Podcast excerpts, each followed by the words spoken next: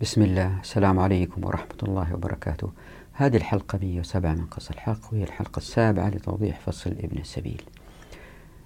لا تنسوا إحنا لازلنا في قوله تعالى أعوذ بالله من الشيطان الرجيم. ولو بسط الله الرزق لعباده لبغوا في الأرض ولكن ينزل بقدر ما يشاء. إنه بعباده خبير بصير. هذه الآية الأولى اللي أستشهد فيها الدكتور محمد علي القري. لازلنا بنحاول نوضح من خلال الآيات أنه هذه الآية كانت مفهومة بطريقة خاطئة. وفي هذه الحلقة إن شاء الله رايحين نركز على آيتين ونقارنهم مع بعض ومن هذه المقارنة نحاول نستنتج أنه موارد الكرة الأرضية أكثر من كافية أنه ما في ندرة نسبية. الآية الأولى هي قوله تعالى أعوذ بالله من الشيطان الرجيم في سورة الروم. أولم يروا أن الله يبسط الرزق لمن يشاء ويقدر؟ إن في ذلك لآيات لقوم يؤمنون. والآية الثانية في سورة الزمر أعوذ بالله من الشيطان الرجيم. أولم يعلموا أن الله يبسط الرزق لمن يشاء ويقدر. إن في ذلك لآيات لقوم يؤمنون. فزي ما هو واضح في فرق بين الآيتين الأولى أولم يروا والثانية أولم يعلموا. إن شاء الله نحاول نفك الفرق ونفهمها من خلال آيات أخرى أيضا من خلال سياق الآيتين. لذلك رأيت أنه ما أعمل ملخص لهذه الحلقة لكن أعطي فكرة سريعة عن هذه الحلقة لأنه لابد من مشاهدتها بالذات الإخوان إلا ما شاهدوا الحلقات الأولى من فيديوهات ابن السبيل. طبعا الأفضل الواحد يمشي بالترتيب من أول قص الحق لأنه هي أفكار تتراكم وتتجمع مع بعض حتى الإنسان يقتنع. لكن يجي الواحد من الحلقة هذه صعب جدا يقتنع هو يعني كتاب قص الحق إذا كان هو حق سينتشر رغما عن الجميع زي ما قلت سابقا. وإذا لم يكن على الحق عسى ما انتشر. فأنا ما تهمني المشاهدات زادت أو نقصت. المهم أنه الواحد يقول اللي عليه. فلذلك سيجد كثير من الناس عندما يبدأوا من هذه الحلقة سيجد صعوبة في الاقتناع بالكلام الذي سيأتي. والآن إلى إعطاء فكرة عن هذه الحلقة. 2.4% من كتلة قشرة الكرة الأرضية بوتاسيوم. كيف يمكن البشر يستهلكوا كل هذا البوتاسيوم؟ هذا مستحيل. الإشكالية هي في استخراجها والإشكالية هي في إنها محتكرة.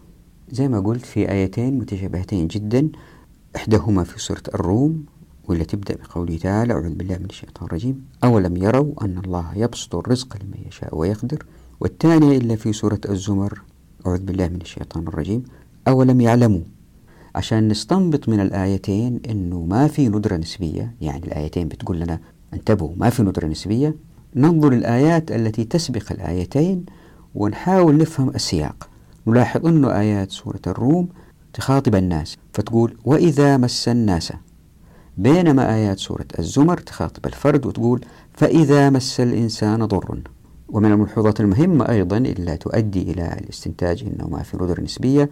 أن السياقين يبدأوا بالضر وإذا مس الناس ضر كما في الروم فإذا مس الإنسان ضر. فنحاول نفهم إيش معنى الضر في الآيتين. والملاحظ أيضا في السياقين أن سورة الروم التي تقول أولم يروا؟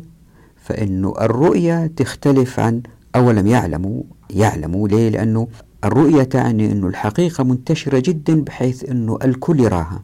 بينما العلم قد لا يكون بنفس انتشار الرؤية هذه من المفاتيح اللي تفهمنا بالمقارنة بين السياقين أنه ما في ندرة نسبية. نتحدث عن الضر ونبين أنواع الضر ونستنتج أن الضر هو النجاة من الابتلاء أو من العذاب وأن الجماعة أو الفرد اللي تعرضوا للضر ما راح يموتوا لكن ينجوا يعني في نجاة بعد الضر. وبربط الضر بقوله تعالى أعوذ بالله من الشيطان الرجيم. ولنبلونكم بشيء من الخوف والجوع ونقص من الأموال والأنفس والثمرات وبشر الصابرين. وهذه الآية تحدثنا عنها في حلقة ماضية وبضرب أمثلة بربط الضر بالنقصان. نثبت أن هذه الآيات ليست لها علاقة بالموارد الطبيعية. من المسائل التي تثار مثلا أنه المنتجات اللي يستمتع فيها الناس هي التي تنقص بعد التصنيع. يعني الناس يأخذوا الخيرات من الكرة الأرضية ويصنعوا منتجات. فالنقص يكون في المنتجات وليس في الموارد الطبيعية الموجودة أصلا في الكرة الأرضية. وحتى نصل للاستنتاج أنه ما في ندرة نسبية نقسم الخيرات إلى مجموعتين. مجموعات ثابتة في الكرة الأرضية مثل المعادن كالذهب والفوسفات ومجموعة أخرى تتغير مثل الغيث ومثل الأسماك في البحار تأتي للشواطئ وتذهب. وحاول أثبت أن الاثنين لا يعنوا نقصان الموارد. ليه؟ لأنه الموارد الطبيعية الجامدة أو السائلة معروفة وموجودة في الكرة الأرضية لكن الخيرات المتغيرة مثل الأسماك التي تأتي وتذهب أو الأمطار هذه مع تطور المعرفة من خلال الشدائد تتمكن البشرية من التعامل معها. فإن نقص الغيث على منطقة معينة في فترة معينة هذا لا يعني أبدا أنه في شح في الموارد بل هي سنة من سنن الله سبحانه وتعالى زي ما شفنا في الحلقة الماضية في الحديث عن المجاعة بسبب نقص مياه النيل. ووضح أيضا في هذه الحلقة فكرة السلطان عندما يتكلم سلطانا فهو يتكلم وأنه تعني الحكم بغير ما أنزل الله. ويا ريتكم تشوفوا الحلقة 60 من قص الحق إلا وضحنا في هذه المسألة.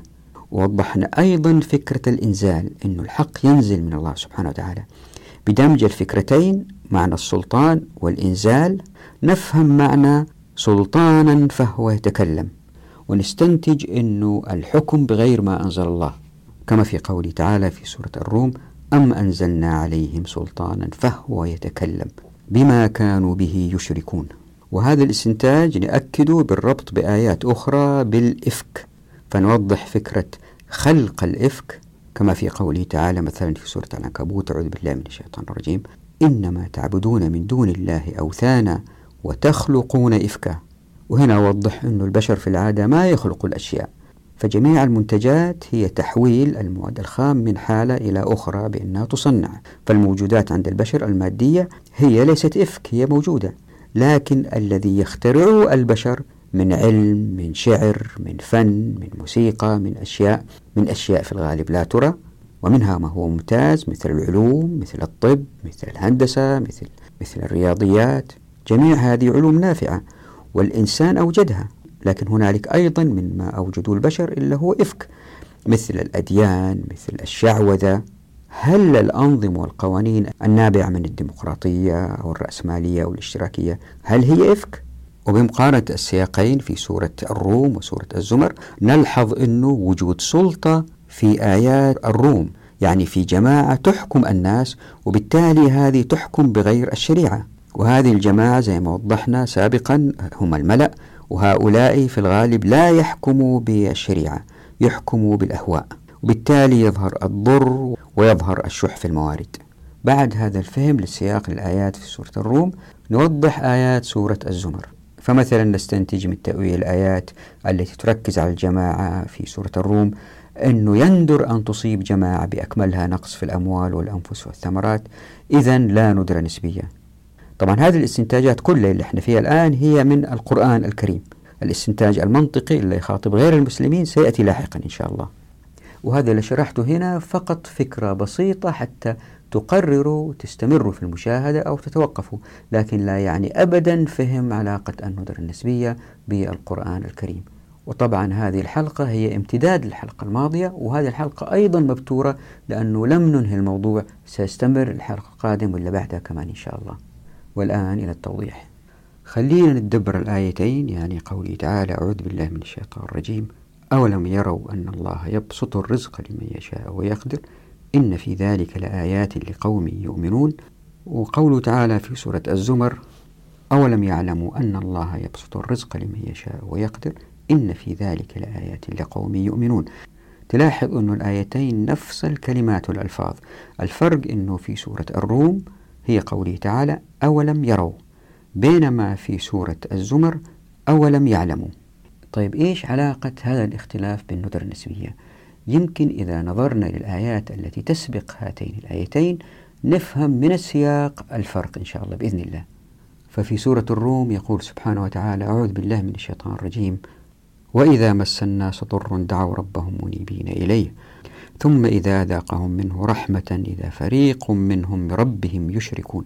ليكفروا بما آتيناهم فتمتعوا فسوف تعلمون. أم أنزلنا عليهم سلطانا فهو يتكلم بما كانوا به يشركون. وإذا أذقنا الناس رحمة فرحوا بها. وإن تصبهم سيئة بما قدمت أيديهم إذا هم يقنطون. أولم يروا أن الله يبسط الرزق لمن يشاء ويقدر إن في ذلك لآيات لقوم يؤمنون. أما في سورة الزمر فالآيات كالآتي أعوذ بالله من الشيطان الرجيم. فإذا مس الإنسان ضر دعانا ثم إذا خولناه نعمة منا قال إنما أوتيته على علم بل هي فتنة ولكن أكثرهم لا يعلمون. قد قالها الذين من قبلهم فما أغنى عنهم ما كانوا يكسبون. فأصابهم سيئات ما كسبوا والذين ظلموا من هؤلاء سيصيبهم سيئات ما كسبوا وما هم بمعجزين. أولم يعلموا أن الله يبسط الرزق لمن يشاء ويقدر إن في ذلك لآيات لقوم يؤمنون. يمكن أول ملحوظة الواحد يلاحظها على الآيتين هو التشابه الكبير. لكن آيات سورة الروم تركز على الناس بينما آيات سورة الزمر تركز على فرد واحد. والسياقين يبدأوا بالضر اللي يصيب الناس أو الفرد. بعد كده الشخص أو الجماعة اللي يصيبهم الضر يلجأوا لله سبحانه وتعالى السميع المجيب. وبعد كده بعد ما يستجيب لهم الله سبحانه وتعالى يأتي الجحود من الفرد أو من الناس. لاحظوا الفرق. في سورة الروم يقول سبحانه وتعالى وإذا مس الناس ضر. بينما في سورة الزمر يقول سبحانه وتعالى فإذا مس الإنسان ضر. نلاحظ أيضا أنه في سورة الروم هم فريق يعني جماعة تشرك بالله بعد أن دعت الله واستجاب لها. وهذه الجماعة اللي أشركت هي جزء من جميع الناس اللي يدعو الله المجيب كما في قوله تعالى ثم إذا أذاقهم منه رحمة إذا فريق منهم بربهم يشركون. بينما في سورة الزمر اللي يجحد هو فرد هذا الفرد ادعى أن الضر اللي أصابه وزيل عنه بسبب علمه وليس بسبب نعمة الله. يقول الحق سبحانه وتعالى ثم إذا خولناه نعمة منا قال إنما أوتيته على علم. هذا هو الفرق المهم لموضوعنا. الناس في سورة الروم والفرد في سورة الزمر. هي مفتاح افتح لنا إن شاء الله المسألة. هذا الفرق يعني الناس في سورة الروم والفرد في سورة الزمر يتكرر هذا التمييز مرة أخرى. فمثلا في سورة الروم يأتي تنبيه آخر بقوله تعالى وإذا أذقنا الناس رحمة فرحوا بها. فالتركيز على الناس. بينما في سورة الزمر التركيز على أفراد بقوله تعالى والذين ظلموا من هؤلاء. يعني فرد من جماعة وليس جميع الناس. راح تكون شوية توضيحات بعد كده. يأتي توضيح الفرق هذا في فهم النذر النسبية. من جهة ثانية في فرق بين الرؤية والعلم. ففي سورة الروم كان الخطاب أولم يروا. بينما في سورة الزمر كان الخطاب بقوله تعالى أولم يعلموا. طبعا الفرق زي ما هو معروف أنه الرؤية أوضح من العلم في الإدراك عند الناس. يعني إذا انتشرت في مجتمع معلومة كظاهرة انتشار مرض السرطان مثلا بسبب التدخين الكثير سيعلم خبرها وكأنها ترى لانتشارها يعني من كثر ما عرفت وكأنها ترى. لكن إن ظهر مرض أكثر ندرة مثل الالتهاب الكبد الوبائي اللي يمكن ينتقل بالفيروسات عن طريق أدوات أطباء الأسنان ففي هذه الحالة الناس اللي يعلموه إذا كانوا أقل ولم تنتشر المعلومة لتصل إلى مرحلة من الشيوع يعني لم تنتشر إلى درجة الوضوح وكأنها ترى فهي في هذه الحالة علم وليست رؤية. فالرؤية في هذا الإطار إذا هي إدراك المعلومة إلا أنها أكثر انتشارا. والعلم راب وضوحه إلا أنه معلومة لم تصل لمرحلة من الانتشار وكأنها ترى. يعني هي معلومة قد يجهلها البعض أو الكثير. فكان في الخطاب تنبيه مناسب للاختلاف. فمع العدد الكبير أي مع الناس قال تعالى في سورة الروم أولم يروا. أما في سورة الزمر ومع الفرد يعني الإنسان قال تعالى أولم يعلموا؟ يعني بالرغم أنه خطاب العلم في هذه الحالة للجماعة إلا أن الاعتبار أو الاتعاظ للمعلومة هو لمن مسه الضر وهو فرد أو أفراد ولكن ليس كل الناس. فكان علما ولم يكن رؤيا. طيب إيش علاقة هذا بالندرة النسبية وبالعولمة المصائب والشدائد والضر وكل هذه يمكن الإنسان يقول هي نوعين. نوع يأتي لجماعة وعذاب يصيبهم مثل الريح الصرصر العاتية أو الطوفان أو ونوع يصيب أفراد. مثلا واحد ينقص عليه مال ينقص عليه يموت عليه قريب أو كذا.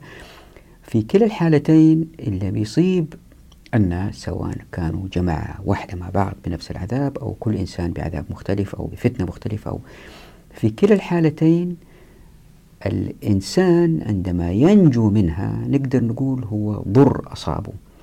يعني الآيتين تجتمع في أنه المسألة فيها ضر لأنه آه بينجوا وبعد كده بيدعوا الله سبحانه وتعالى أنهم ينجوا من هذا الابتلاء أو الضر ففي نجاة بعد ضر يعني ما في ما في موت. الآن آه الواحد يمكن يقول أنه هذا الضر عندما يأتي هو يصيب الإنسان مثلا في ماله يخسر تجارته يصيبه في بدنه يمرض يصيبه في أهله أحد يموت. جميع هذه أنواع الضر مرت علينا قبل كده في آية في سورة البقرة. أعوذ بالله من الشيطان الرجيم. ولنبلونكم بشيء من الخوف والجوع ونقص من الأموال والأنفس والثمرات وبشر الصابرين. الذين إذا أصابتهم مصيبة قالوا إنا لله وإنا إليه راجعون. فإذا دبرنا الآية نلاحظ أنها تركز على النقصان في الأموال والأنفس والثمرات. يعني الأموال وكأنها الأصول المنتجة مثل رأس المال كالمصنع واللي يمكن يخسرها المالك. وبعدين الأنفس وهم الأحباب والمقربون أو العقول والأيدي التي تستثمر تلك الأموال. وهذه يمكن يموت عزيز أو يمرض له إلا يشتغل في الأصول المنتجة كأقارب أو موظف. بعدين الثمرات وهي المنتجات الصناعية أو الزراعية الجاهزة للاستهلاك أو البيع. وهذه يمكن الإنسان يخسرها بعد كل هذا العناء وما يستفيد منها يمكن بسبب الجفاف اللي يضرب الأرض أو قبل بدو الصلاح أو باحتراق مستودع لمنتجات المصنع فما يقدر يبيع وبالتالي يخسر أو السفينة الناقلة البضائع تغرق ويفقد كل شيء. الآن خلينا نربط الآية بالندرة النسبية. اللي قالوا إنه في ندرة نسبية واستشهدوا بالآيات قالوا هذا الكلام لأنه عندهم قناعة أنه إذا في نقص في الموارد الطبيعية هذا النقص سيؤدي للضرر. لأنه مثلا إذا كان نقص الطعام هذا سيؤدي للهزال. وأنه إذا كان نقصت المباني هذا يؤدي إلى أنه الناس يعيشوا في الشوارع. طيب والمباني كيف تنقص؟ يمكن ما نقدر آه، نصنع اسمنت ليه؟ لأنه يمكن الموارد الأساسية أو المكونات الأساسية للإسمنت قد تنتهي من الطبيعة. وفي الوقت ذاته الكوارث مثل الجفاف أو الزلزال التي تمس الناس بالضر أيضا هي أيضا في المحصلة نقصان في الأموال والأنفس والثمرات زي ما بينت الآية. فالزلزال يمكن يسوي صدع في المصنع وبالتالي ما يشتغل كويس أو يقتل الأنفس زي شخص اندفن تحت الأنقاض أو يمكن يدمر الثمرات بطم المخازن.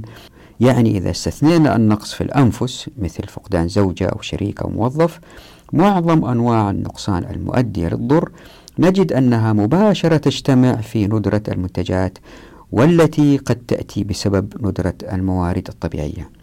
يعني حتى النقصان في الأنفس يمكن واحد يقول هي بسبب الندرة النسبية ليه؟ لأنه يمكن الطفل يموت لأنه ما في لقاح واللقاح ما هو فيه لأنه الموارد ما كانت كافية أو غير موجودة ويمكن الزوجة تتوفى بسبب تعسر الولادة ليه؟ لأنه الطبيبة اللي هي تدرس في الجامعات ما هي موجودة ليه؟ لأنه الجامعات ما هي موجودة ليش الجامعات ما هي موجودة؟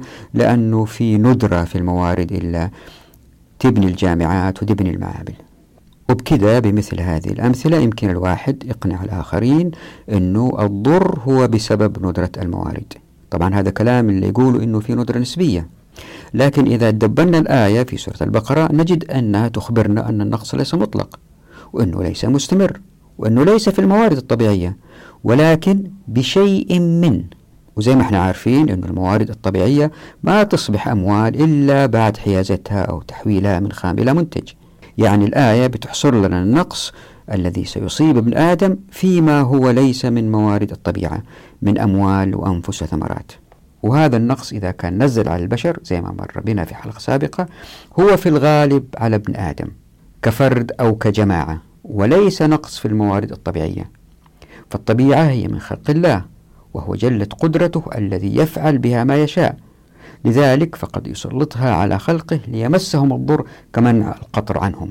لكن الآيات اللي أشرنا لها سابقا وبالذات في الحلقة الماضية أنه إذا كان هنالك مس من الضر يعني نقصان في الأموال والأنفس والثمرات فهو إما ببسط الرزق على الناس أو بتقديره. لكن المواد في الطبيعة من خيرات هي دائمة الوجود برغم أنه المطر قد يزيد أو ينقص وهذه سيأتي توضيح إن شاء الله. وبرغم أن العواصف قد تضرب إقليما دون آخر كنوع من التكريم أو التعذيب تذكروا الحديث عن الشدائد في الحلقات الماضية. يعني الخيرات الموجودة في الطبيعة منها ما هو ثابت كالجبال ومعادنها والذهب تحت الأرض ومنها ما هو متغير كالسحب ومياهها. يعني أن الخيرات منها ما ثبتها الله سبحانه وتعالى جلت قدرته ومنها ما يغيره بمنه وجوده وكرمه وعطائه. يعني في الخلاصة فإن مس الضر لا يعني بالضرورة النقصان في الموارد الطبيعية. وهي لب ما يدور حوله القائلين بالندرة النسبية. طيب يمكن واحد يرد ويقول لكن إلا على الأرض غير كافي. هذه إن شاء الله نرد عليها بعدين. واحد كمان تاني يمكن يقول لكن الله ينزل من الموارد الطبيعية بقدر ما يشاء بدليل بعض الآيات. هاتين المسألتين إن شاء الله تقتنعوا بالرد عليهم في هذه الحلقة والحلقة القادمة إن شاء الله. الآن بهذا المفهوم نعود للآيات. اللي بتقول الآيات هو أنه إذا مس الناس أو الفرد الضر تضرعوا ثم لجأوا بالدعاء إلى الله السميع المجيب. وبعدين إذا رفع عنهم الضر كان الشرك من الناس كما في سورة الروم وكان الاستكبار من الفرد كما في سورة الزمر. يعني السمة الظاهرة في جحود الناس هو الشرك وفي جحود الفرد هو الاستكبار. وهنا نأتي لفارق دقيق ومهم. يا ريت نلتفت له. هو أننا نلحظ أن آيات سورة الروم تقول أعوذ بالله من الشيطان الرجيم. إذا فريق منهم بربهم يشركون. بينما آية سورة الزمر تقول قال إنما أوتيته على علم. ففي آيات سورة الروم لأن الضر مس الناس ثم رفع عنهم لأنهم أنابوا إلى الله سبحانه وتعالى. أتى الشرك من فريق منهم؟ لأنهم في الأصل كانوا كثر عندما أصابهم المس. ومن هؤلاء الكثر وبعد حصول الرحمة بعد الإنابة ظهر فريق أشرك بالله وذلك بالحكم بغير ما أنزل الله أي الحكم بالأهواء. هذا اللي راح نثبته إن شاء الله. تذكروا أنه في فيديوهات سابقة تحدثنا عن أن الحكم بغير ما أنزل الله هو حكم بالأهواء وأنه هذا شرك. والسبب في هذا التأويل هو أنه في سورة الروم يعني اعترف ومن ثم قام هؤلاء الذين مسهم الضر بنسبة الرحمة والسعة التي هم فيها إلى الله واستمروا في الإنابة لما كانوا مشركين لأن الاعتراف بفضل الله يجعلهم مقربين من الله وبالتالي هم يعيشوا في إطار شرع الله. لكنهم كفروا بما آتاهم الله من نعيم في الأبدان والأمن والأموال أي لأن النقصان ذهب عنهم يعني ما في نقصان في الأموال والأنفس والثمرات بل متاع مستمر مع جحود مستمر وبالتالي عدم اكتراث لشرع الله. فعندها لا محالة سيحكمون بغير ما أنزل الله في تدبير أمور حياتهم. وهذا تراكم للشرك. لذلك كان الوعيد بقوله تعالى أعوذ بالله من الشيطان الرجيم ليكفروا بما آتيناهم فتمتعوا فسوف تعلمون. أي أن لكفرهم بهذا النعيم وتمتعهم به عاقبة سيدركونها. واللي يأكد هذا التأويل أن جحود الناس بالضرورة سيؤدي للحكم بغير ما أنزل الله هو الآتي زي ما مر بنا في قوله تعالى أعوذ بالله من الشيطان الرجيم ثم إذا أذاقهم منه رحمة إذا فريق منهم بربهم يشركون فيها إشارة واضحة إلى أن جماعة هي التي أشركت وهذه الجماعة هي الجماعة الحاكمة لماذا؟ لماذا قلت هي الجماعة الحاكمة؟ لنتدبر قوله تعالى في سورة الروم في نفس السياق. أعوذ بالله من الشيطان الرجيم. أم أنزلنا عليهم سلطانا فهو يتكلم بما كانوا به يشركون. فزي ما مر بنا في فصل الديوان في توضيح معنى السلطان هو أن الخطورة كل الخطورة هي في تسلل الأحكام أو الأفعال كأسماء للنظام المجتمعي فتصبح أعرافا ذات تسميات يتقبلها الجميع ومن ثم يسير عليها النخبة أو الملأ السلاطين وربما دون وعي من الناس من أن الحكم الذي هم فيه هو غير شرع الله فالتسميات كالبنوك تذكروا والوزارات مثلا تصبح بذلك وكأنها سلاطين تحكم الناس بقبول منهم لا لشيء إلا لأنها أصبحت أسماء منتشرة مع اعتقاد الجميع أنها حق. تذكروا في فيديو تحدثنا عن هذه الأسماء. فمع انتشار هذه الأسماء لا يتجرأ أحد على مساءلتها وهي في الواقع ضلال. وزي ما مر بنا أيضا في فصل الديوان فإن الآيات التي تقصيناها أجمعت على أن الحق ينزل من الله نزول وأن الحق لا يمكن أن يستحدث من البشر لأنهم من بين عدة أسباب وضحناها لا يستطيعون الإنزال أي أن السلطان هو الحق إن نزل من عند الله أي أنها الشريعة. وبدمج هاتين الفكرتين معنى السلطان والإنزال نستطيع الآن أن نفهم أهمية سؤال الآية الاستنكاري أي هل أنزل الله الحق سبحانه وتعالى على هؤلاء الجاحدين الذين مسهم الضر ثم رفع عنهم سلطانا يحكمون به؟ أي هل أنزل عليهم مجموعة من الأحكام من عند غير الله ليحكموا بها؟ بالطبع زي ما هو واضح الإجابة تأتي من نفس الآية من جهتين ضمنيا جهة أنها ليست سلطانا وجهة أخرى أنها لم تنزل. واللي يزيد السؤال في الآية استهزاء من الكفرة هو التصوير الفني الذي يجسد السلطان وكأنه كائن يتحدث بقوله تعالى أعوذ بالله من الشيطان الرجيم سلطانا فهو يتكلم. أي أن الأفعال الآثم ازدادت قوة وتمكين بين من لم يؤمنوا بالله وأصبحت واضحة بينهم وكأنها لغتهم اليومية وكأنها تتكلم بلسان حالهم. فزي ما هو معلوم فإنه الكلام هو أوضح وأسهل طريقة للتواصل. وكأن الأفعال الآثمة هي ديدنهم المعتاد فأصبحت من وضوحها وكأنها تتكلم. هنا يظهر سؤال ماذا يقول السلطان الآثم إن تكلم؟ هنا نأتي لرقي بلاغي آخر. تلحظ أن الآية تقول فهو يتكلم بما كانوا به يشركون أي يتحدث بطريقة حاضرة صيغة مضارع يتكلم عن أفعال وكأنها من زمن ماض بعيد ولا زالت مستمرة بقوله تعالى بما كانوا به يشركون. ولأن الأفعال من ماض بعيد ولا زالت مستمرة فقد نشأوا فيها ولم يروا غيرها. فكان المزيد من الاستمساك بالشرك بالمزيد من الإفك. وهذا هو حال الحضارة الغربية الآن.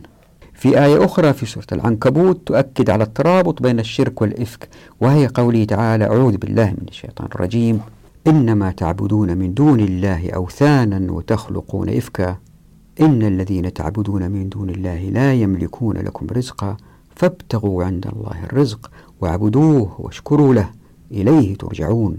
يعني زي ما هو واضح أن الإفك والسلطان بغير ما أنزل الله يجتمعان مع الشرك. وكأن السلطان بغير ما أنزل الله هو في الواقع إفك وذلك لسببين. الأول إن العلاقة بين الإنسان وربه زي ما هو معروف هي في العبادات والمعاملات وعبادة الأصنام شرك. أما المعاملات فهي تصبح شركا إن لم تكن من عند الله أي إن كانت كذبا على الله لأنها ليست من عند الله بل هي من اختراع البشر مثلها مثل جميع الأنظمة الوضعية التي أصبحت كأنها سلاطين. قلنا في سببين. الثاني الآية تقول أعوذ بالله من الشيطان الرجيم إنما تعبدون من دون الله أوثانا وتخلقون إفكا. يعني في إخبار عن شيئين الأول هو عبادة الأوثان وهذا معلوم والثاني خلق الإفك. فكيف يخلق الإفك؟ هذا سؤال مهم. والجواب هو زي ما إحنا عارفين أن الإنسان لا يخلق الأشياء أبدا. هو إصناعها يحولها من حالة إلى حالة. هو يصنع الأثاث والطائرة يعني يصنع الأعيان. هو يسوي الفراغات يحط حوائط حولها يصير فراغ. هذه حقائق مادية لأنها في الأصل مركبة من مواد طبيعية. يعني ليست إفك. إذا كل ما يصنعه الإنسان مما هو ملموس ليس إفك بل أعيان. لذلك لابد وأن يكون الإفك مما هو ليس ملموسا. طيب إيش الشيء اللي هو يخلق الإنسان وليس ملموس؟ إنه الكلام وتوابعه كالشعر والنثر وكتب الأديان والمعتقدات والسحر والأنظمة والقوانين وما شابه. جميع هذا اللي قلته من غير الملموسات. إن كان من عند الله فهو الحق وإن لم يكن من عند الله ولا يتصل بحاجة من عند الله فهو الإفك. لننظر إلى الآيات التي تشير إلى هذا المعنى. قال تعالى في سورة النور في حادثة الإفك أعوذ بالله من الشيطان الرجيم. إن الذين جاءوا بالإفك عصبة منكم. وقال تعالى في سورة الأعراف وأوحينا إلى موسى أن ألق عصاك فإذا هي تلقف ما يأفكون. زي ما هو واضح هنا نرى أنه عصا موسى لأنها حقيقة كانت تلقف كل ما يأفكون لأنها ليست سحرا ودجل في كذب. لكن لاحظوا أنه اللي يأثر في المجتمعات ويسير أمورها ويؤدي للظلم والتظالم هو ليس النثر أو الشعر بقدر ما هو كل ما يحكم التعاملات بين الناس في إدارة شؤون الحياة. يعني أن السلطان الذي يتكلم بما كانوا به يشركون هو الحكم بغير ما أنزل الله والعقيدة من وراء هذا الحكم. أي أن الإفك المخلوق هو الحكم بغير ما أنزل الله. أي أن المنظومات الحقوقية الوضعية من عقل البشر القاصر. أي أن هذه المنظومات متى ما طبقت ظهرت الندرة النسبية للإسراف في الاستهلاك ولسوء توزيع الموارد. لذلك نجد الآية تنتهي بقوله تعالى أعوذ بالله من الشيطان الرجيم. إن الذين تعبدون من دون الله لا يملكون لكم رزقا فابتغوا عند الله الرزق واعبدوه واشكروا له. إليه ترجعون. يعني الآية تنتهي بتوجيه الناس لما يخرجهم من الندرة النسبية بأن الرازق الرزاق المعطي الواهب الوهاب هو الله سبحانه وتعالى. وبرغم كل هذا اللي يقوم فيه غير المسلمين وبرغم أن المسلمين اللي ما يحكموا بالشريعة مع كل هذا فرحمة الله سبحانه وتعالى واسعة. فهذا الذي فعلوه بعبادة الأوثان أو الحكم بغير ما أنزل الله كانت له عواقب كمنع المطر عنهم أو كوضعهم في مأزق سياسي يمنع عنهم قوافل الإمداد مثلا كما في قوله تعالى في سورة النحل في وصف مكة لتكذيبهم الرسول صلى الله عليه وسلم أعوذ بالله من الشيطان الرجيم. وضرب الله مثلا قرية كانت آمنة مطمئنة يأتيها رزقها رغدا من كل مكان فكفرت بأنعم الله فأذاقها الله لباس الجوع والخوف بما كانوا يصنعون. فهذه القرية زي ما هو معروف ما كانت تعتمد على حياتها على مقدرتها الذاتية يعني على مواردها المحلية ولكن على تجارتها مع مناطق أخرى. ثم عندما كذبت وكفرت ذاقت العذاب. وطبعا هذه سنة مستمرة على جميع القرى التي كانت تعتمد على التجارة أو على مواردها الذاتية الزراعية والصناعية. أو حتى لو كانت عاصمة سياسية لإمبراطورية عظمى. فالسنة أو النمط الذي تشير إليه سورة الروم هو التضرع بعد تذوق العذاب. وهكذا معظم البشر خلال الأجيال المتعاقبة. إسراف وكفر ثم عذاب ثم تضرع ثم إجابة ورحمة واسعة ثم تلذذ مع جحود ثم عذاب ثم تضرع. وهكذا من دورات بين الأجيال المتعاقبة دون الاتعاب فالآيات تظهر دورتين. الأولى انتهت برحمة الله بقوله تعالى ثم إذا أذاقهم منه رحمة. والثانية انتهت برحمة الله أيضا بقوله تعالى وإذا أذقنا الناس رحمة فرحوا بها. وهكذا يحظى كل جيل بفرصة التضرع لأنه لا ذنب له بما ورثه ممن قبله.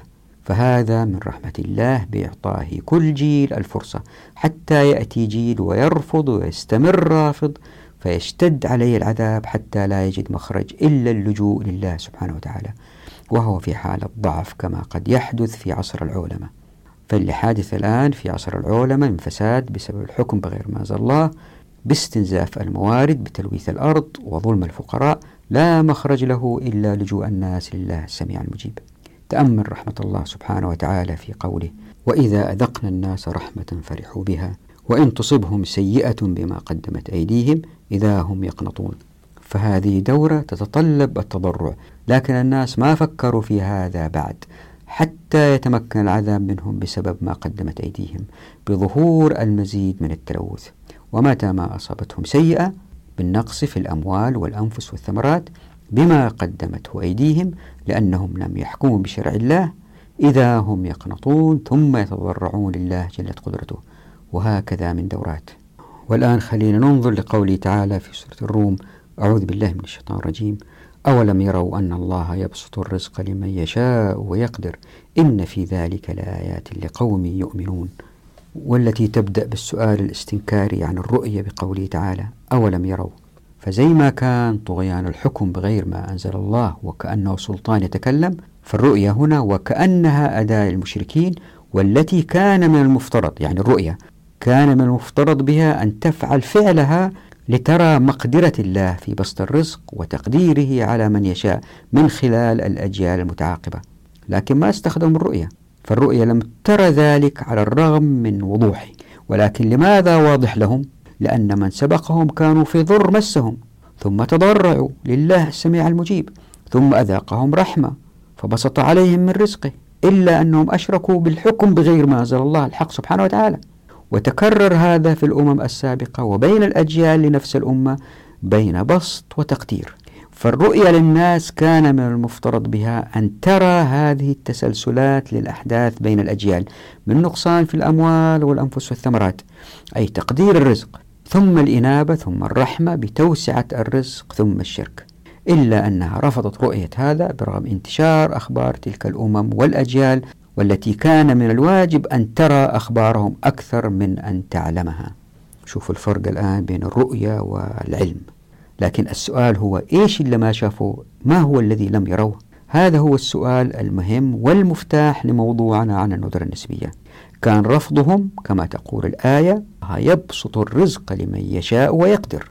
فهم لم يروا هذه المقدرة لله سبحانه وتعالى. ولكنهم رأوا شيء آخر في هذه الدورة التي نحن فيها الآن من علماء رأوا أن الله جلت قدرته عزوف عن التدخل في شؤون عباده وكأنه غير موجود والعياذ بالله. لذلك لم ينسبوا التلوث البيئي وظلم الفقراء لمنظومة الحقوق الوضعية اللي وضعوها من عقلهم القاصر. يعني ما تمت نسبتها للشرك لكن نسبوها للطبيعة إلا قالوا إنها لن تتمكن من مسايرة استهلاكاتهم.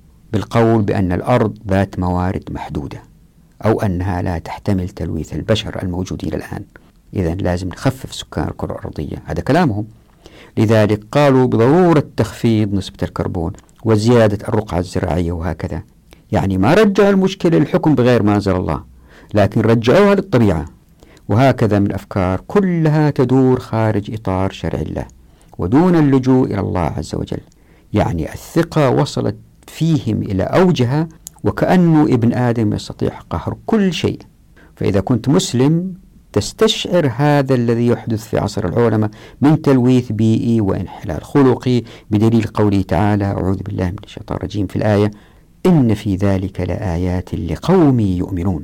لكن إذا الواحد ما كان مؤمن والعياذ بالله لن يكترث لأنه يرى الحضارة الغربية تنتشر على الكرة الأرضية ويرى ثراء من أخذوا بالرأسمالية ويرى تمكن المجتمعات من مجابهة الكوارث من خلال عملية الإنقاذ لكنه لن يرى أن البشر الآن وسط دورة من الرحمة حتى يأتي يوم العذاب. عندها سيتضرعوا لله السميع المجيب الرحمن الرحيم رغما عنهم. ممكن لاحظتوا أنه بعض العلماء زي ما وضحت في الحلقات الأولى أنهم بدأوا يدقوا أجراس الإنذار عن التلوث القادم المهلك للبشر. طيب الآن ماذا عن آيات سورة الزمر والتي ركزت على الفرد؟ قبل الذهاب إليها خلينا نمر سريعا على تأويل السلف رحمه الله لآيات سورة الروم حتى نتأكد أنه اللي عرضته لا يتعارض مع ما قالوا به بل هو إضافة نحن بحاجة إليها في عصرنا بإذن الله. وضعت هنا في الشاشة ما قالوا القرطبي في ثلاث لوح. طبعا اللي حب يوقف الشاشة ويقرأها ما في داعي نقرأها. وضعت أيضا اللي قالوا الطبري في تأويل الآية في لوحة واحدة ولأنه فهمنا آيات سورة الروم الآن يسهل علينا التعامل مع آيات سورة الزمر. خلينا نركز على الاختلافات بين آيات سورة الروم والزمر. كان التركيز في آيات سورة الزمر على الفرد وليس الجماعة وأنه عندما بسط الله عليه الرزق استكبر وما علم أنها فتنة. نلاحظ هنا أن السياق يركز على العلم أكثر من الرؤية. ففي الآية الأولى في السياق يعني الآية 49 قال تعالى أعوذ بالله من الشيطان الرجيم ولكن أكثرهم لا يعلمون. وفي الآية الرابعة في الآية 52 قال تعالى أولم يعلموا؟ وبين الآيتين ما نجد ذكر للسلطان كما في سورة الروم. وذلك لأنه لم يتكون فريق يحكم الجماعة بغير ما أنزل الله. شوف الإبداع. فلا سلطان هنالك لكنه استكبار على مستوى أفراد بسط الله عليهم في الرزق فلم يشكروا نعمة الله. لذلك سيصيبهم مس من الضر بما كسبوا كما في قوله تعالى أعوذ بالله من الشيطان الرجيم والذين ظلموا من هؤلاء سيصيبهم سيئات ما كسبوا وما هم بمعجزين. لاحظوا قوله تعالى من هؤلاء ففيها تبعيض من جماعة إلى أفراد. يعني يمكن هذا فرد يفقد تجارته وذاك يمكن يفقد آه، بنته وثالث يمكن يحترق محصوله وهكذا. هنا نرى بوضوح أن تقدير الرزق مرتبط بالسلوك للأفراد وليس للجماعات لأن الشذوذ السلوكي التي تصفها هذه الآية هو من الأفراد. لذلك كان الخطاب الاستنكاري بالعلم والذي لم يعم وكأنه مرئي. تذكروا؟ قلنا أولم يروا أولم يعلموا؟ كما في آيات سورة الروم.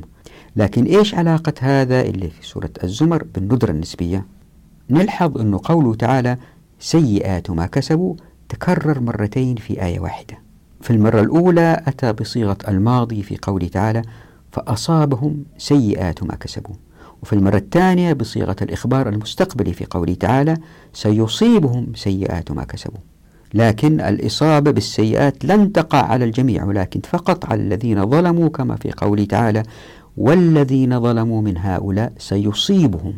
وهنا استنتاج مهم من التكرار بالصيغتين الماضي والمستقبل وفي نفس الآية وهي أن هذه هي آلية أو نمطية ستستمر في المجتمع. مر هذا يجحد وفي الوقت ذاته ذلك يشكر. وهذا يأتيه نقص في الأنفس وذاك نقص في الثمرات ثم يتوب فيوسع الله عليه في الرزق. وهكذا نجد أن المجتمع وكأنه تشكيلة أو نسيج مزايك من جميع الحالات وفي نفس الوقت.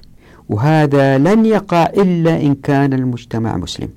ويمكن واحد يسأل كيف عرفت أن هذا المجتمع مسلم؟ الجواب الآيات ولأنها تركز على الأفراد فلا بد وأن تعني ضمنا أنه مجتمع مسلم. لأنه إن كان المجتمع غير مسلم فلن يحكم بشرع الله. عندها سيشرك وسيأتيه إما عذاب مهلك أو نقص جماعي في الموارد كما هو الوصف في سورة الروم. وفي سياق آخر للآيات في سورة يونس تصف أيضا حالة الجماعة الناس اللي استكبرت ومكرت بعد الرحمة التي تأتتهم بعد مس الضر الذي كان بهم. فكان العذاب للجماعة بأن أتاها أمر الله فجعلها حصيدة وذلك بعد بغيهم في الأرض بغير الحق. قال تعالى أعوذ بالله من الشيطان الرجيم. وإذا أذقنا الناس رحمة من بعد ضراء مستهم إذا لهم مكر في آياتنا. قل الله أسرع مكرا. إن رسلنا يكتبون ما تمكرون هو الذي يسيركم في البر والبحر حتى إذا كنتم في الفلك وجرين بهم بريح طيبة وفرحوا بها جاءتها ريح عاصف وجاءهم الموج من كل مكان وظنوا أنهم أحيط بهم دعوا الله مخلصين له الدين لئن أنجيتنا من هذه لنكونن من الشاكرين. فلما أنجاهم إذا هم يبغون في الأرض بغير الحق يا أيها الناس إنما بغيكم على أنفسكم متاع الحياة الدنيا ثم إلينا مرجعكم فننبئكم بما كنتم تعملون. إنما مثل الحياة الدنيا كماء إن أنزلناه من السماء فاختلط به نبات الأرض فاختلط به نبات الأرض مما يأكل الناس والأنعام. حتى إذا أخذت الأرض زخرفها وزينت وظن أهلها أنهم قادرون عليها أتاها أمرنا ليلا أو نهارا فجعلناها حصيدا كأن لم تغن بالأمس. كذلك نفصل الآيات لقوم يتفكرون. لاحظوا أن العذاب هنا في الآية كان للجماعة اللي أتاها أمر الله فجعلها حصيدة بعد بغيهم في الأرض بغير الحق. لكن المجتمع إلا تصف سورة الزمر ولأنه مسلم فلم يستكبر منه إلا أفراد هنا وهناك بدليل قوله تعالى والذين ظلموا من هؤلاء سيصيبهم لذلك سبحانه وتعالى قدر عليهم الرزق. فأناب بعضهم إلى الله وبعد كده بعد ما خولهم النعمة بعضهم استكبر. وفي هذا التسلسل نلحظ أن الجماعة لم يمسها نقص في الأموال والأنفس والثمرات. يعني اللي عندها من متطلبات حياتية لم تتأثر بالنقص كجماعة. وفي آيات أخرى بها نفس الإشارات ولكن بتركيز آخر. يقول سبحانه وتعالى في سورة الزمر أيضا أعوذ بالله من الشيطان الرجيم.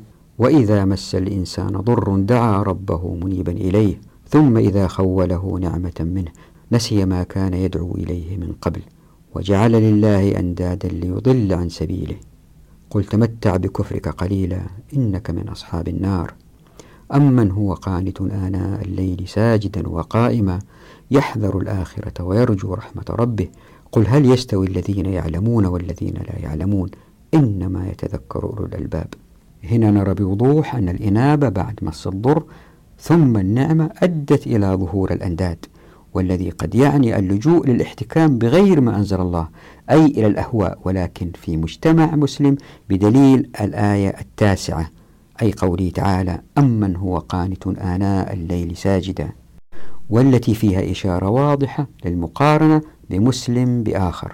لهذا لا يمكن الاستشهاد بمثل هذه الآيات من أنه إنه في بسط الرزق أو في قدره على أحد من البشر أنه في هذا دليل على الندرة النسبية. بل العكس هذا في دليل على الوفرة. كيف؟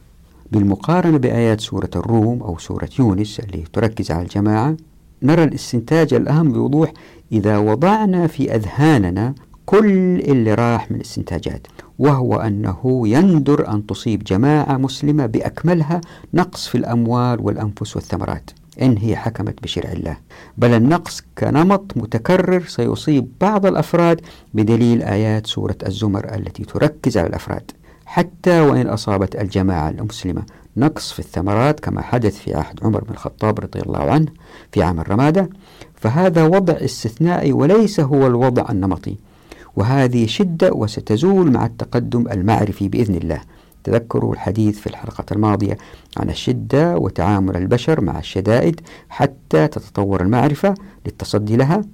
وبالتالي فإن لم يكن الوضع النمطي هو النقص على الجماعة في الأموال والثمرات فإنه لا ندرة نسبية في الموارد بالضرورة لأنه لا نقص في الأموال والثمرات فهو سبحانه وتعالى عندما خلق الأرض وما عليها خلقها بحيث لا تقع الحجة من البشر على الله جلت قدرته بأنهم وضعوا في أرض ذات خيرات محدودة. بل سبحانه وتعالى والله أعلم خلق الكرة الأرضية وكأن كل من عليها يتمتع باستهلاك يغنيه عن سؤال الناس إن حكم الجميع بشرع الله ولأجيال متتالية إلى يوم الدين. لكن هذا مع الأسف لم يحدث لأن مخصوصة الحقوق لم تطبق إلا في العصور الإسلامية الأولى. أي لابد أن تكون الخيرات ميسورة حتى يقع الامتحان على الناس. هذه المسائل التي أثيرت في هذه الحلقة لها صلة بالرد على النقطة الثانية اللي استدل بها الدكتور محمد علي القري أنه في ندرة نسبية وهي اللي راح نوضحها إن شاء الله في الحلقة القادمة. بعد كده نرجع نرد على النقطة الأولى ألف لأنه لسه ما استكملناها. نقف هنا نراكم على خير في أمان الله ودعواتكم.